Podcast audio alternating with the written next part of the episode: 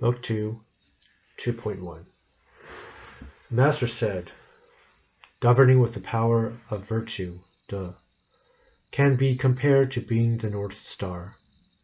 The North Star dwells in its place and receives the homage of the multitude of the other stars.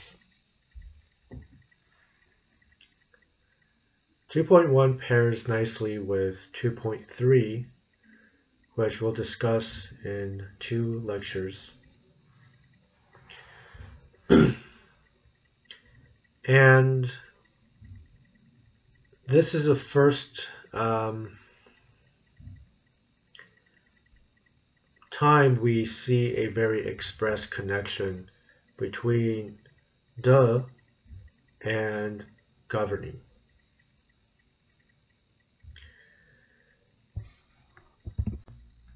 In fact, it seems to be the first place where we find uh, a discussion on De in a significant respect.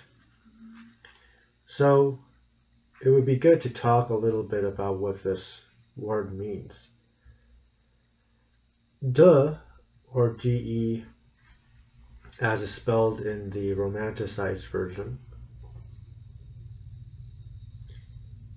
is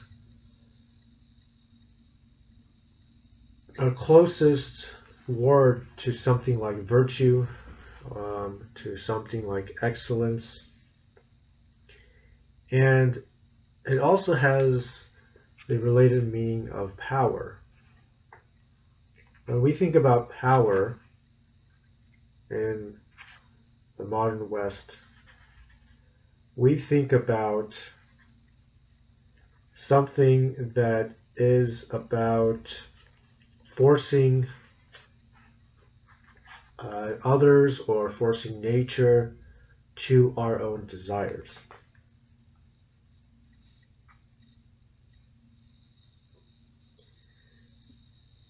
But that is not how the word or the term De is understood in Confucian thought.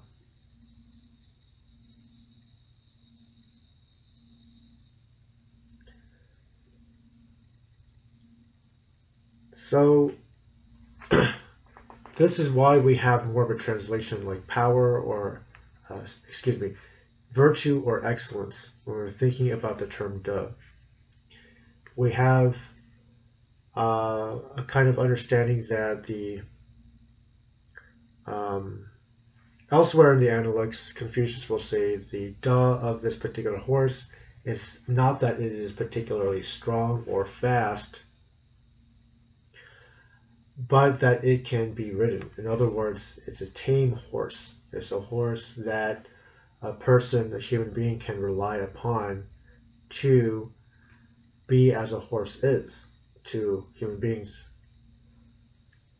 That you could ride it, um, that it is obedient and the way that a horse uh, is needed to be obedient by its rider. And so we have sort of an understanding from that what De is. So we have governing with virtue. And governing with virtue has its own way to get your subjects to do the right thing. And so the basic idea is that you, if you are a virtuous person and in a position of status, then simply by being who you are, then others will pay homage to you. Others will look up to you. Others will emulate you. And you don't have to worry about doing any particular policy or action or spending money in a particular way or demand that people do one thing or another. Simply by being, De, simply by being virtuous, you can change society. A corollary to this is that if you do enact laws, if you do commit actions, they will have much more weight and credibility. So that when you do do these things, people are more likely, if you are a virtuous person, to take what you do or say seriously.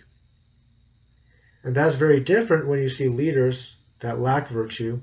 They might have power, they might have wealth, but when they say something is true or they want to go into some particular direction, this is met by skepticism, suspicion, or even mockery.